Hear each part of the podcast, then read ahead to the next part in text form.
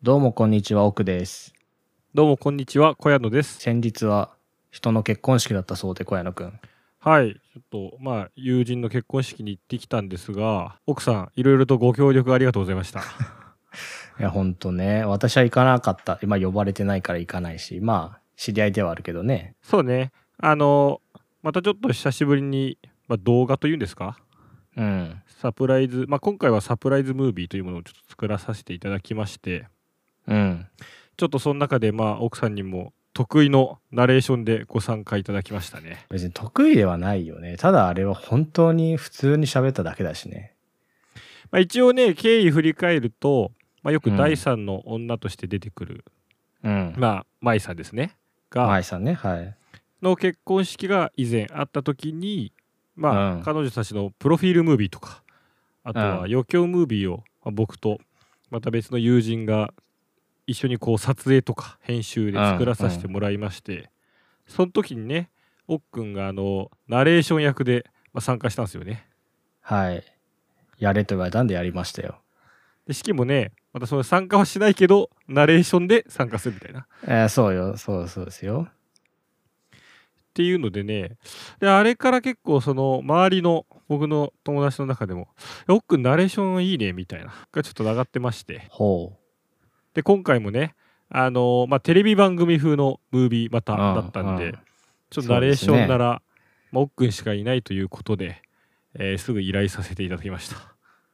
はい。いや、まあ、やり、やれと言われればやりますよ。 なんかでもそのプロフェッショナル感が上がってるよねなんでまずあの要割とタイトに来るナレーションのその原稿に対して2時間あればできるっつって、次の日次の日だからなんか23日後にはもう完璧にデータを入稿してくる感じとかねだって取りゃいいだけじゃん、あん なの。まあまあまあナレーションシーンもいくつかあるじゃない8個9個ぐらいかないや、そうですよ。だから一応その、一応だから最初30分ぐらい練習するわけですよ。動画見ながら、おおあの、喋れるかどうかとか、で、うん撮りながらやるわけ。撮って一応聞くので、はいはいあーこれ言いにくいなとか、これダメだなと思ったら、ちょっと文言を変えるわけよ。はいはいはいそれは自分の言いま自分の言い回しにするってことそれとも単純に日本語として言いづらいなみたいなあーまあ、日本語として言いづらいっていうのもあるし、やっぱりこう、書き言葉で君は書くじゃないうんなんとなく。なんか、どっちかというと書き言葉感があるから、ああ喋り言葉だともうちょっと別に、例例えば友人のとかじゃなくて、友人、ご友人で、ほんのちょっと点を、点を開ければ、ほう例ほうえばほう田中さんって言う言っても多分、ご友人の田中さんじゃなくて、ご友人田中さんでいいわけよ。おーなるほどねつってなると、脳を言わなくていいから楽なうんうのんうんこっちは。ご友人田中さんですとか、あとはなんか、大学のご友人でサークルの話をしてもなんか、あ大学のサークルでとか、なんか、二つなんかこう重なってるから、なんかめんどくさいなってどっちか外したりとかするわけよ。あーなるいやすごいプロフェッショナルの仕事されてますねいや、違う。 っていうのを、だから、 多分、だから、もう君の尻拭いをしながらやるってのが一番楽だから、それそんなのね、何でもそうなんもうなんか、え動画だけじゃなくてさ、なんか、だって雑誌のだって、光悦もしたじゃん。あーまあ今までねえっ、とまあ動画に限らずいろんなこう、まあ、サプライズというかこう制作にね、えー、奥を巻き込んでますからはい。確かに文章とかねその確か声だけじゃないかもね今までで言えうば、ん。光悦もしたしね、 その、最終ら段階、ラインをこう守るみたいな感じだったしね。まあなんかレビューは論文の査読者みたいなねいや、 感じで確かにそうだ、そうだね。そのなんとかこっちは0から1をじゃないけどさ、まあ、本当の0から1かどこかはまたい諸説あるけどまあまあなんか作り出してその完璧ではないけどとりあえず動かして送り込んだものをああまあちょっああと奥くんが最後なんか芝刈りだから剪定じゃないけどさちょっとこうあ、まあそうだね。毛先とかなんか揃えて綺麗にしてくれるみたいな。だって別に俺はなんか0から1に作りたくないからね、それなんだったらね、7を9にしますよぐらいの気持ちですよね。はいはい。し、やっぱちょっと、その、引いてみて、フラットな目線でそこをいろいろ綺麗にするのは多分強いよね、奥は。まあそうだね。基本興味ないからね。興味がないから強いんだそうで、だってつまんないものにつまんないって言えるでしょなんあかー、興味があったはいはらいつまんないなって言えないじゃん。はいはいはいっていうのが強みですよ。で究極例えば何かの企画をやるときに俺だったらどうしてもこのアイデアやりたいみたいなうんどうしてもここでやりたいから、まあ、ボロボロでもそこにどうにかもう入れ込もうとしちゃうわけよねうん。うん。そこをマジでどうでもいいからもううん。適切なフィードバックが返せ るとだって本当にどうでもいいからさ、なんでこんなことすんのって、なんか毎回聞くじゃん、一応。で、君のい思いを聞いて、はいはいああ、そうか。じゃあ、こうだねっていう、そ、それだけですね。いやーすごいですねなんか請負人というかだからそれこそ仕事人感出てるけどねまあね、いや、そうなんですよ。だから、自主性がある仕事って、俺できないなってずっと思ってるわけ。ああなるほどやっぱ請負いたいんだ請負いたい。自主性を持って仕事してほしいって言われても、自主性なんてねえしなって思ってるもん。まあ、ある意味のプロサラリーマンというかうん。まあクライアントワーク的でもあるのかなそれはうんまあそうだね。いや、そう、そうだね。確かに。いやだから、いや、だからクライアントワークですね。うんだってやりたくないんだもん、仕事なんて。まあまあ生きるためにねしなきゃいけないわけだそかうらそう。けど、なんかやってって言われるから、じゃあ、あなたがやりたいこと何ってなって、いや、ここをこうってこうした方がいいし、こうすれば期限内にできるし、まあ、まあまあな完成度なんじゃないっていうことを、なりわいにしたいね。でもあってそほんとね、性分的に合ってるよね。うしかもそのクライアントがさわーわー言い出すわけじゃん多言い分出す言い出す。これだと期限間に合わないかもしれないけどちょ6割で、じゃあ嫌だとうんどうに言か言博打を打って120%チャンスやれないかとうん。それにいやだから対して、うん、 100 120か20みたいなこと言い出すじゃん。なんか。ああ大成功か 大失敗かってこと、そうそう。失敗もしくはなんかしょぼい失敗。ほうほうほだから、いやだから20をいかに引かせないかだよね、そこは。う。うんうんうん。はで、俺は120を目指さないから、80しか目指さないから。あ、はあはで、ここで大事なのは、80、だから100を目指すと80になるじゃん、よく。あ、うん、大体ちょっとけど落ちるからね。そうそう。けど、そうじゃなくて、80を目指したら、必ず80にすることが大事なの、多分。ああ、その精度を狙うんだ。うんそう。100を狙って80にするんだったら、なんかそれは、俺的には失敗なわけよ。あけどあ、だから、成功の定義とは何かってなった時に、そう。別に20を80がうん失敗じゃないもんね。そうそうそう。うん20を引かせないことの方がいいので、うん20を引かせないかつ、80に必ずするっていうことが多分一番良くて。おうおうおうだから多分君たちの数々のキャンプとかのあれもそうだけど、多分それ、俺はそういう思いでやってるわけよ。多分君たちの願い事を全部聞くと、200にはなるだろうけど、クライアントの予防、願い事って言わないでよ。なんか その、夢見てるやつらみたいいや、 夢見てたじゃん。けど、だから、それをどうするかって言ったら、まず、一番今できることから順序付けして、君たちの順序付けも聞いて、それで差分を埋めることを始めるわけよ。それで80を目指すわけよ。な。ほうほそうすると、君たちが納得できるというか、動き方がわかるというか、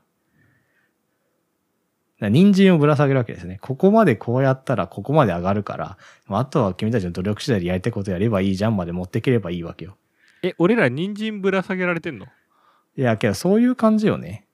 まあ、人をどう動かすかみたいな。うん、そうそう。うん。とか、いや、君そんな雑用しなくていいからもっと別のことしなさい。雑用やるからみたいなのをこう巻き取るわけですよ。はいはいはい。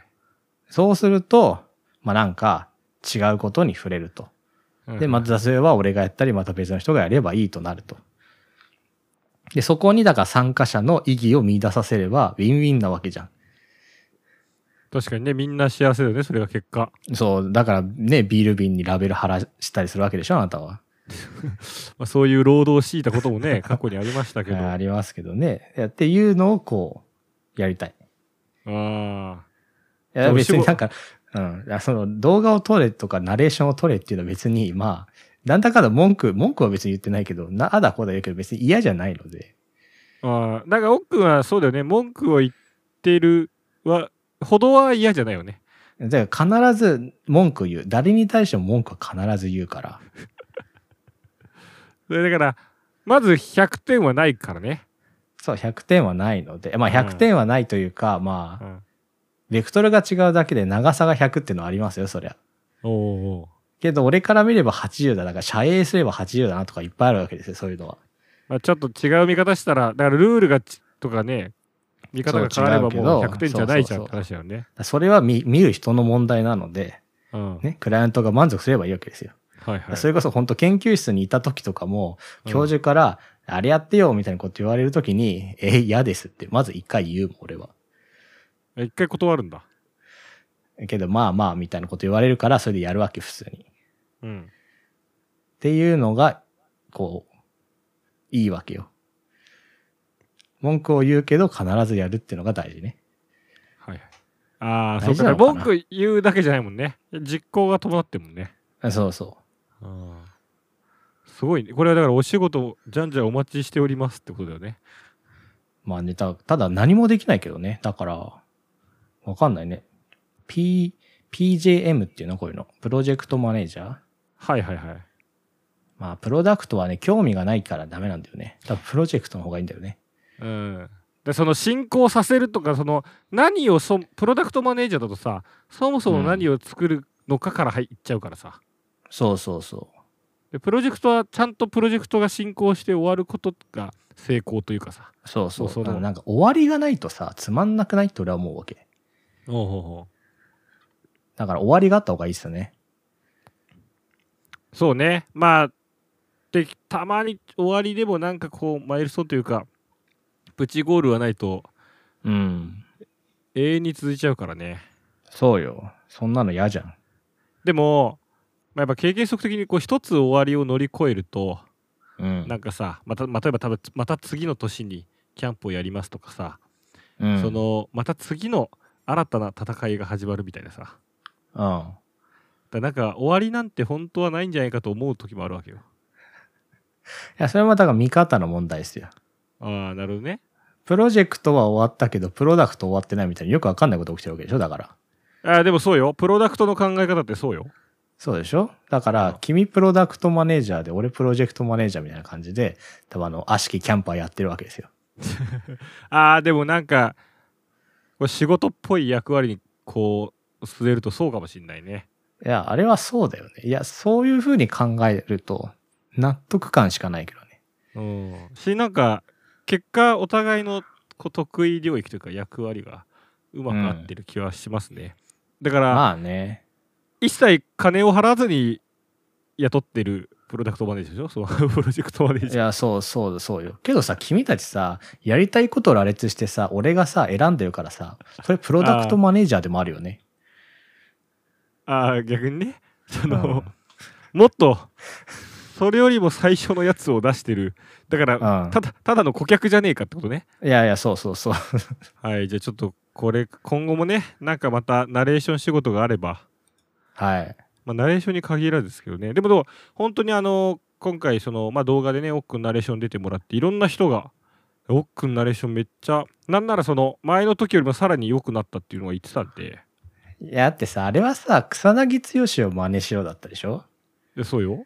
あれ、草薙剛が棒読みだからいいですよ。私も棒読みな、なんて。まあだからそそういう意味で合ってたのよあ、合ってた、超合ってた。だかうんらあれがうまいって言われると、え下手だろ、あれって思うわけよ。なんか。ああ下手だからそこに合ってるだけじゃんそうそう、下手だからってだけで、別にうまくはないよって俺はずっと思ってるわけですね。じゃあ今度じゃあなんかわかんないけど個人的に趣味でぶらり途中下車の普通の動画とか撮って ナレーションお願いするわああ。荒野のくんとか言えばいいでしょああーいいおねやなんおかねや、おいおいいいけそうだねおやおや、荒野のくんどうしたのかなとかやればいいでしょああそうよそうよああまあ、それは確かにね、新たな遊びかもしれない。ということでですね、87回目のですね。あれまだタイトルコールしてないですか今回あ、してない、してないです。おいおいおいじゃあ、第87回目、いきなりカレーの、スラスラ72%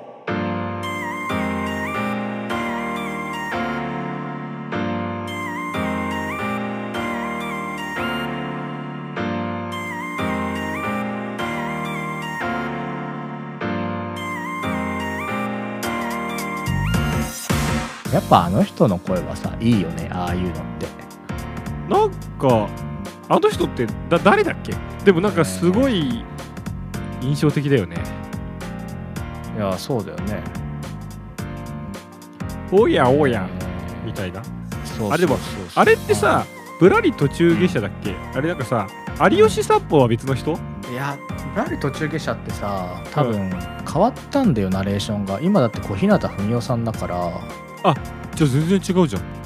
そう、多分竹口淳平っていう人なんじゃないかな、我らがよく見てるあの声っていうのは。おやおやの人そうそうそう。でもなんか俺の中で有吉散歩の人もなんかちょっと似てる有吉さんそっち行っちゃダメですよみたいなさ有吉散歩は、本当は違う人だね。あー違う人かあ、けど新ナレーターか、だからちょっとわからんわ。あーいっぱいいるんだねなんか大体あれだね、なんか、亡くなってたりする人だね、みんな。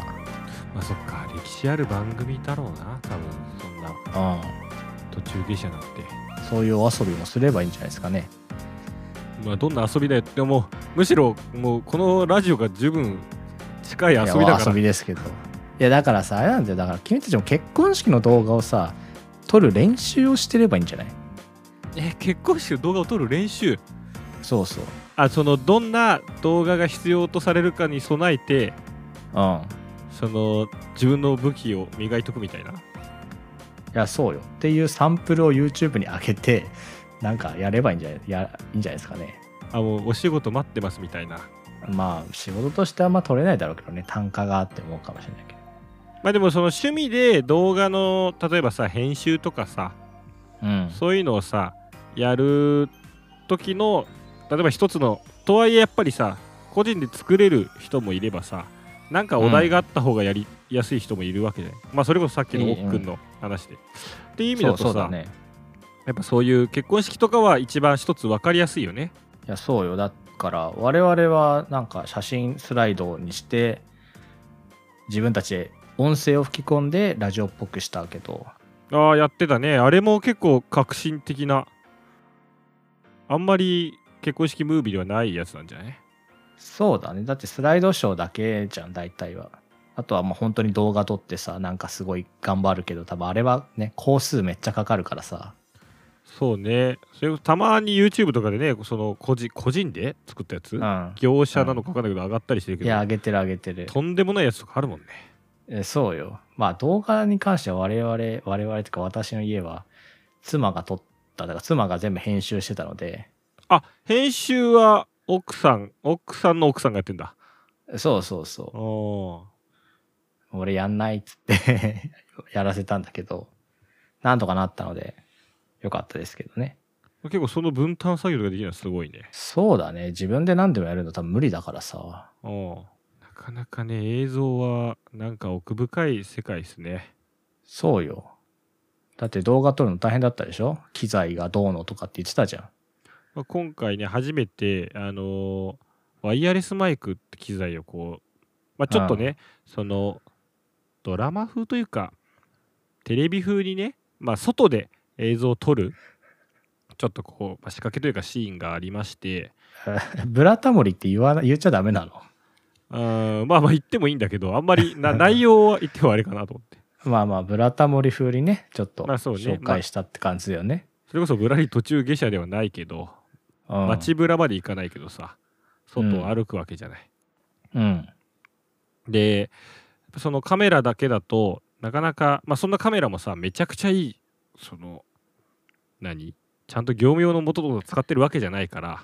まあまあ、そうだよね。ロケするとき普通あのマイクが、ガンマイクあるしね。そうそうそうってなった時にやっぱワイヤレスマイクがないとちょっと音的には無理そうだなと思ってうん、そうよ。それこそ、舞さんの動画撮った時はさ、君たちは、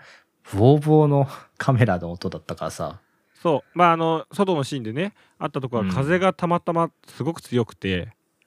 うん。全然ねこうあんまり何しゃべってるかそのはっきり聞こえない聞きづらいみたいになっちゃったとこは1個あったんで、まあ、まさにその反省でもあるかなうんうん。でもねだから結構あれもワイヤレスマイクもさ奥深くてさうん。例えばい服にさピン止めみたいにしてさうん。そのトランシーバートランシーバーみたいな無線機、まあ、送信機かをだいたいポケットとか上着の内側に入れるのうんうんよ、でそうだねケーブルはあんま出ないようにしてでもうん例えばシャツのとこに途中引っ掛けてとかさうんで今度でもそれで服で擦れてもまた音が鳴っちゃうからそうっすね。それまたマイクの先端風防の周りにうんさらにその毛のなんか綿毛みたいな風防をつけたりでそれをテープで巻いたりさでそれをなんかまたテープもちょっと工夫して服にぴったし裏側にくっつけられるようになんかこう両面テープ風にあはいはい。こう三角折りしたりとかを結構ねそのやっぱ YouTube ってすごいね何でも上がってるよ えー今 YouTube すごいよね。いや本当にもちろんなんかいろんな商品レビューとかでさこううん機材の使い方とかさ上げてる人もいっぱいいるけどさうんあのーあれは朝日テレビ朝日かな TBS かちょっと忘れちゃったけどそうそうそう。あ、テレビ朝日だね。テレビ朝日かやってるよね。の映像部とかの人たちがやってるよね。局の人たちがさ結構このカメラはこうやって使うんですとかさ撮影シーンはこうやります、でそれこそ風貌の,、うんあのノイズはこうやってやると小さくなりますドラマ班だとこうしてますみたいなことを言うんってて、うんうんうんその普通に聞いてて面白かったもんいや、そうだよね。あれめちゃくちゃ有意義というか、有意義すぎる。うん、なんか別にそのワイヤレスマイクとか使う人じゃなくても、うなんか、裏側として面白いよねそうだね。そうでテレビ朝日のあのあのチャンネルはすごいと思ったわだから、ああいうのを見て、まあ、活かせたんですかえそうねでもやっぱちょっとね難かったよその風貌というかノイズはやっぱりなんやかんや擦れちゃって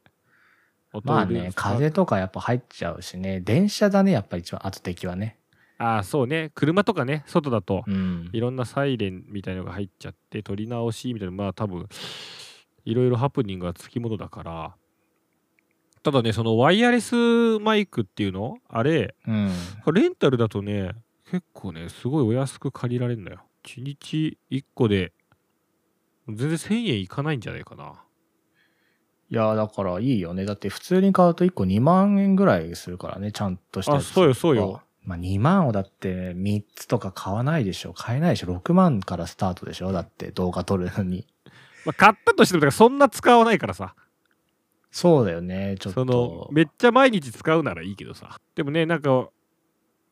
やっぱワイヤレスマイクとかああいう機材を触れるのも楽しいじゃないうんうんうん。楽しいよ、あれは。なんかね面白かったよと結構ね普通に撮影の機材としてもなんか新しいものを触れたんでうん。結構貴重な体験でしたねいいなワイヤレスマイクね、ちょっと無駄に欲しいもんね。 2万円ぐらいで買えるらしいですよそうなんよけど、さすがに買わないわ。いやあったら楽しいでしょだって、あれだけはマジでキャンプ道具より使わない自信があるもん。えキャンプ行って撮ったらいいんじゃないなんかいや、1個だけだと俺だけしか取らないでしょ。なんか2つぐらいないとダメじゃん。じゃあまあ4万いっちゃうかそうよ。だからまあ、まだ、まだないかな。こういうのが、あの、会社作ったら、あの機材を経費で購入してそう動画の会社作ってさ、機材 購入してさ。いやだからやっぱ動画のプロの人まあ写真とかのさプロの人もそうだけど動画はまた考えることの軸が全然違うからさ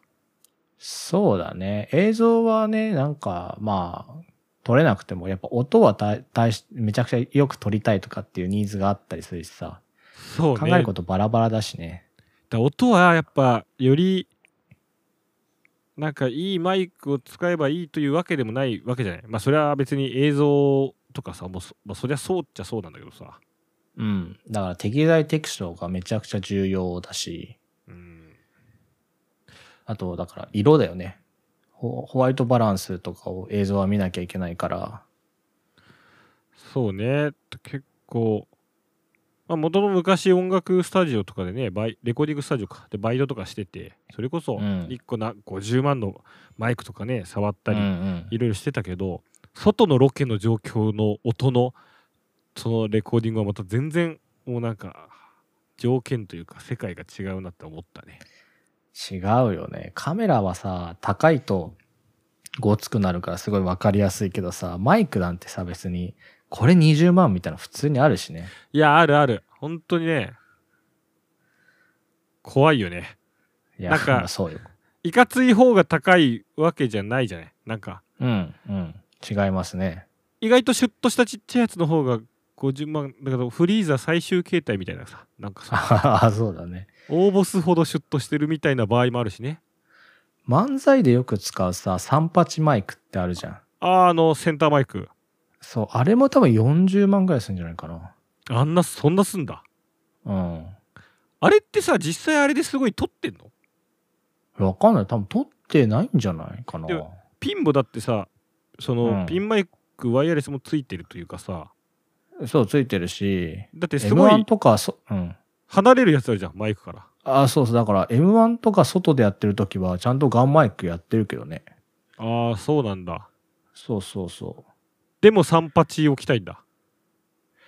う。うーん、どうなん、なんなんだろうね。あれ気持ち的な問題なのかな。あーまあ、あとは、と取ってもいるんじゃないかな。ちょっとわかんない。全然わかんない、その辺の事情は。さすがに予選とかに出てる時は散髪だけだと思うけどね。あーしかもあんな高いのをさ「どうも」って喋りながらさ移動させたり高ささ変えたりするの普通に怖くないまあけど、やってる人はそんなにね、高いマイクだって意識ないんじゃないあーああいうもんだと思ってやってれば。まあ確かにねゴッパチぐらいのノリでね触っちゃいそうだけど ゴッパチの方が高そうじゃん。もう見た目的にはうん。何このラジオこんなマイクマイクポッドキャストだったっけいやーけど、なんかたまにはね、こういう話をね。はいはいいやでもいい本ですね当はだから、そうよね、結婚式の話から、小屋野くんの結婚式どんなのがしたいのっていう話をしようと思ったけど、あそんできなませんね、もひたすらただただ機材とプロジェクトマネージャーの話しかしてないよ今日はう。いやいや、いいんですよ。こういう、こういうことがしたかったんで。こういうことがしたかったんだうん、そうですね。ああ夢をか一つ叶えてあげれてよかったですねやったー。だって我々が今撮ってるのもさ、手話の SM5% でしょなそうねまあダイナミックマイクだとまあこれが多分一番いいというかまあ、ほどほどにいいわけじゃん。うんまあ値段的にもこうお手頃でまあけど1万2000円ぐらいするけどね。うんまあまあ、まあ、高すぎずうん、まあ、だから次にもし本当にあれしたいとしたらもう、ショワーのあの、ダイナミックマイクか、もしくはもうコンデンサーマイクを使うしかないよね。そうねまあそうなると今度部屋の環境とかどんどん他の要因も入ってきちゃうからいや、そうなんよ。そっちの方が大事だから、そしたらやっぱ野外で撮れるようにワイヤレスマイクだねまあね。だって我々合わないじゃん、 そんな。3ヶ月に1回ぐらいしか合わないじゃん。キャンプ場で撮ったっていいですよ火パチパチさせながらまあね、じゃあ、来てください、仙台。はい。ちょ仙台はね、まあ、ちょっと東北は本当に最近行きたい、行きたい度はちょっと上がってきてるんで、あ本当ですか。はい。全然来てください。ちょっとねそしたら、あ、の、ワイヤレスマイク借りて待ってるんで。 あ、じゃあぜひレンタルして、 どんな、どんなやつらだよ、なんか、ほ何んとね。酒屋とか行ってずっとワイヤレスマイクつけてるのかみたいな。それはそれで。 今度それでさ、勝手にロケしてみる見る。あー、ロケごっこ楽しそうだね。でも、やってみたいでしうょ。ん。やってみたい、やってみたい。いいじゃん、それ自分でさ、ロケしてさ、自分でナレーションしなよ。あ奥くんー、が、カメ、おやおや、奥さんってこう自分で言っちゃってる、なんかメタ、あー、おやおや奥さん。 飲みすぎですよ、みたいなこと言ってるあからーでしょ。いいいいですねいいですねちょっと飲みたくなってきちゃいましたねなる あー、ちょっとやろっかな。だって動画撮る人はいっぱいいるけどさ、ナレーション撮る人あんまりないじゃん。うんまああんまそうね大体ナレーションってその素材があってからのクライアントワークだから、まあそうだね確かにいやいいですねじゃあ君が勝手に撮ってきた動画に対して俺がナレーション当ててもいいしああーなんかそういうなんか映像でボケろみたいななんかそういう大喜利だよねもうナレーション大喜利みたいになっちゃううんいやいやちょっと楽しいですね、そういうの。はい、じゃあちょっと適当な映像を送りつけていこうと思います。はい。ということで、雑談72%では、お仕事を募集しております。まあ、できることは少ないですがね。で、で、あのね、お便りからのナレーション仕事もね、受けようんで。ああ、まあそうですね。別にあの結婚式のナレーションくらいだったらやりますよ。あの、やってほしいね。もうもはやあっちもできないね。何々さん、何々くん、ご結婚おめでとうございます。みたいな。誰やねんってなるけどね。あのそんなリスナーの結婚式に、はい、出てきましょう。いいですね。ということで、また来週。